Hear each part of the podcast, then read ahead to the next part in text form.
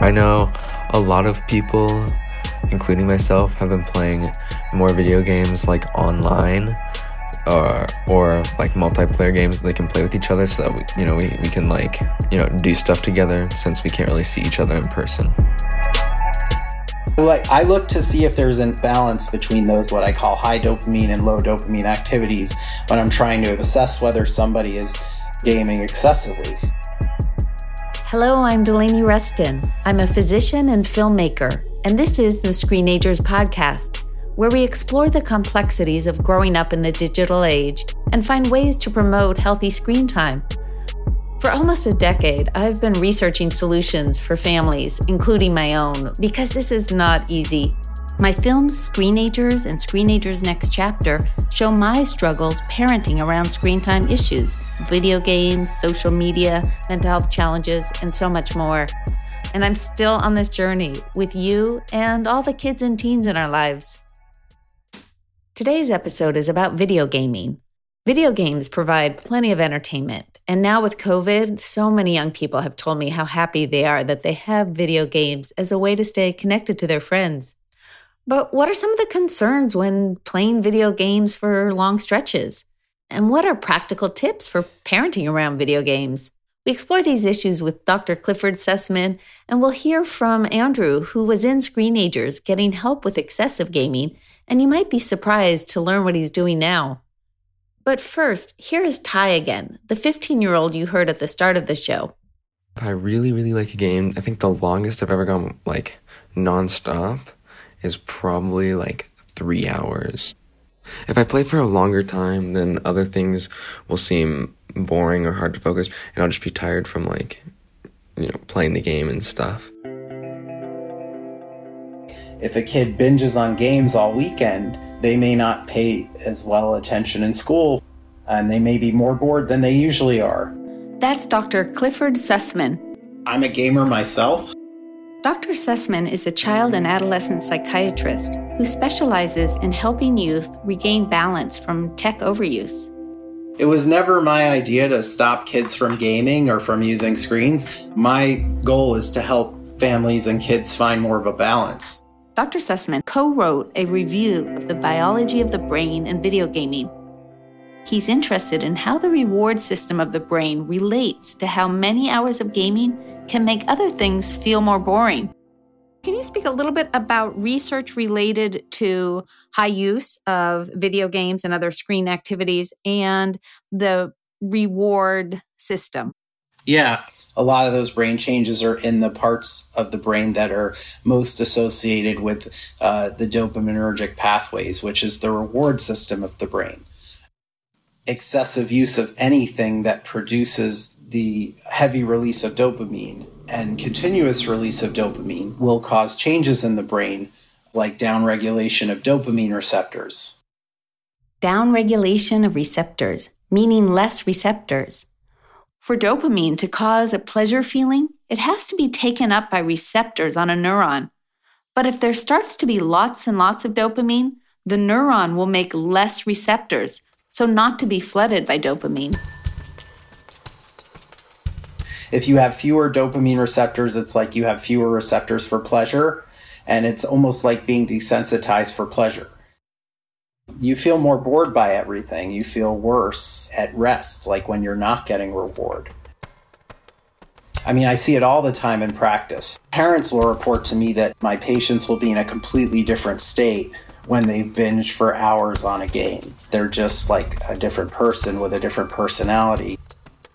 And most gamers who've binged for many hours in a row will, will notice that when they get off, they're just irritable, they're not feeling quite right. It's like reward withdrawal, if you will. It seems like the only thing that will make them feel better is to get back on a game, but it doesn't quite make them feel as much better as they'd like.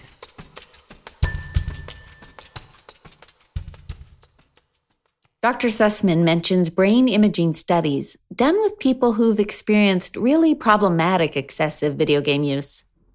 They have done studies where they've taken people who game excessively and they've taken people who don't game excessively and they've compared the way their brains respond to different reward activities. researchers use brain imaging devices called functional MRIs that show not just the structure of the brain, but also the activity of the brain in real time.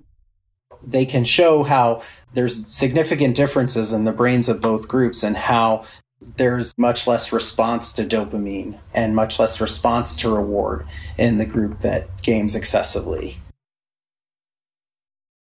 Less response to rewards, less pleasure from everyday things. We don't want that for our kids.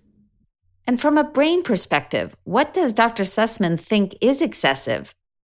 I look to see if there's an, a balance between what I call high dopamine and low dopamine activities when I'm trying to assess whether somebody is using screens or gaming excessively. High dopamine activities and low dopamine activities. I'd never heard of anything discussed this way. What are some of the low dopamine activities that Dr. Sussman is referring to? I'm talking about activities like doing homework or even playing a sport or doing exercise or a board game. All those activities have more delayed gratification. And you can even do activities with delayed gratification on a screen. For example, using a word processor or using Photoshop editor. Those delays in gratification, even if they're subtle, even if it's just a few minutes here and there, that make a huge difference in how much the brain releases dopamine during that time that gives the brain a chance to upregulate those dopamine receptors. Studies suggest that with these low dopamine activities, the neurons can replenish their dopamine receptors, which is called upregulation. Can you say a little bit more about delayed gratification? Is, for example, when someone's doing their homework, is it that someday they'll, they'll or in a few hours they'll get it done? Or is mm-hmm. it, or playing a board game, just that you're having fun, but it's just at a lower level? It's not the level of fun, it's more how long you're waiting to get a reward. Even doing an activity like playing a board game that's, let's say, entirely based on a video game and entirely based on some of the types of rewards you get in a video game, because a lot of board games now are wonderful because they're inspired by video game creators. The point is that you've got to set up the board, you've got to read the instructions, you have to wait for your turn. It's not all just coming at you continually. Baking is the perfect example. Even once you prepared the food, you have to wait for it to cook. And certainly has a great reward when you get to eat the food, but it has a like a pretty significant delay. So what does this mean for parenting video games? So what I say to parents, just so they have sort of a simple rule to go by, is that if their kid's on for let's say an hour, then the low dopamine activity should last at least that long before they're allowed to have another high dopamine block. So that means that if you've just been playing Fortnite for an hour, that you know whatever activity you do next needs to be low dopamine. So could be, for example, you know, doing exercise. That's not to say that we're talking about an hour a day. Remember, this is an hour at a time. So a teenager could have several hour long blocks in one day. They're just getting into the habit, the pattern of gaming for an hour at a time so that they can't get into these, you know, really long binges.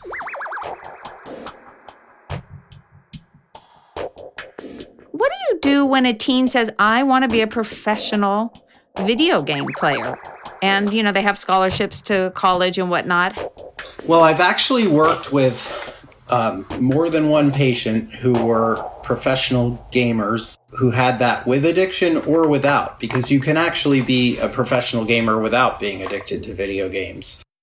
I've even worked on some sort of training schedules for gamers that allow for more of a balance between on screen and off screen activities. I completely respect professional gaming as a sport. I get it. Mm-hmm. And so, if a teen says, Look, I'm really trying to be a professional, you're still going to screen for, okay, do you have healthy relationships? Are exactly. you still meeting other goals that you would have? Or is it truly just taking over and exactly. then that would be a red red flag right and oftentimes it's not necessarily a good road for a kid to take they may be using it as sort of an excuse to game more you know or they may be in this fantasy world where they see it as a way for them to stay in their virtual world without having to be in the real world. You know professional gaming looks like a nice sort of way out to them or sort of a shortcut to life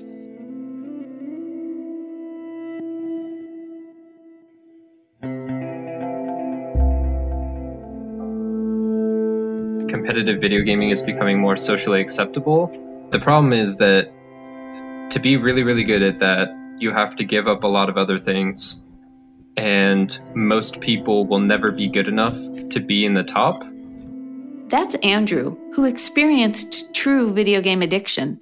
I think there's an inherent need for people to have a sense of competency um, in anything. And for most gamers, you know, that's video games is their competency. And so a lot of people that I've seen have sort of destroyed their well being over pursuing something that really got them nowhere. Andrew received treatment at a recovery center called Restart, and I filmed him for Screenagers when he was there. Um, my main thing was video games and, you know, internet use, um, mm-hmm. binge watching videos and crawling message boards and things like that. Now, Andrew actually works at Restart for three and a half years, he's been helping people there who are going through recovery. And he's the first graduate of the program to come on board as staff. What are the people that you um, help serve? What are they coming in for?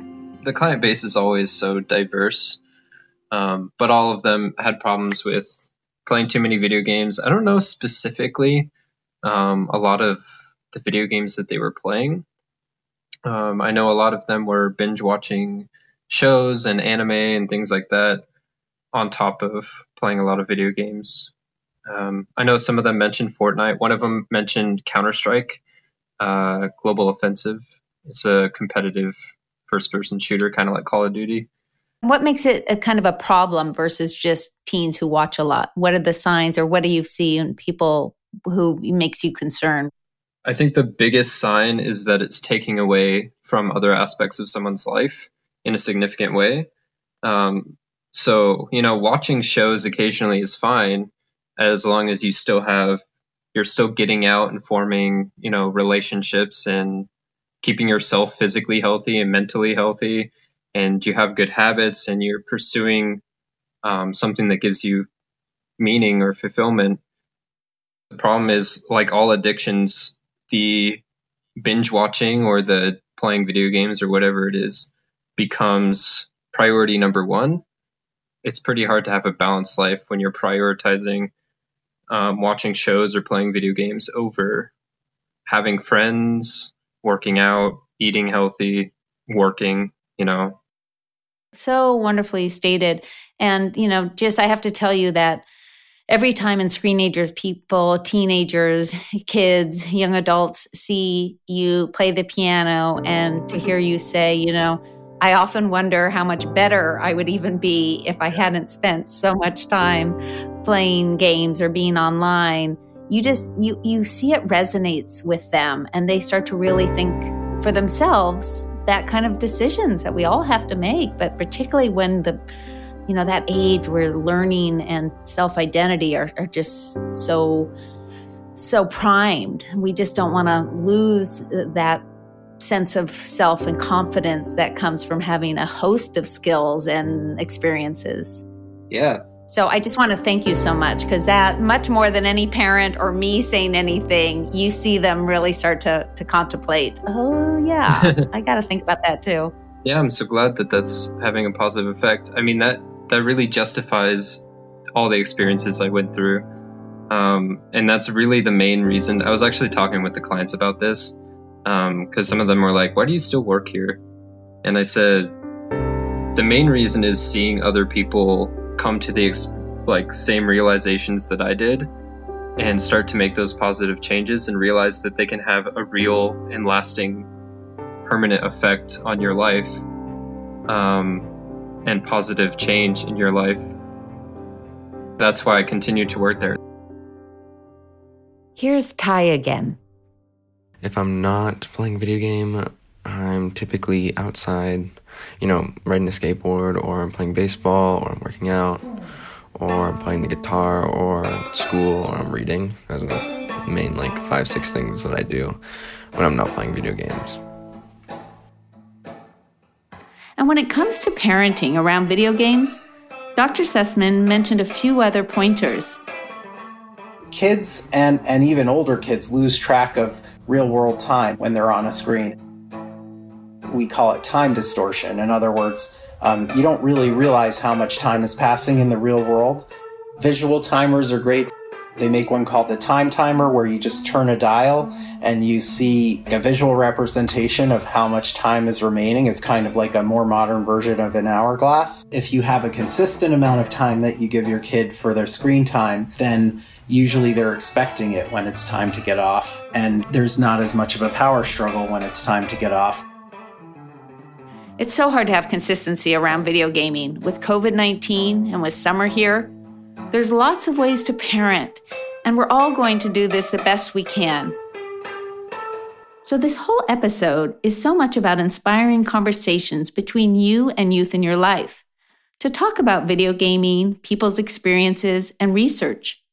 Today, Dr. Sussman shared one theory that scientists have about the brain and dopamine in trying to explain why longer stretches of video playing causes some people to feel more bored and restless afterwards. Of course, the brain science around video gaming and other screen time activities is still in its infancy, and we have a long way to go to really understand everything. What do your kids think about what Dr. Sussman talked about?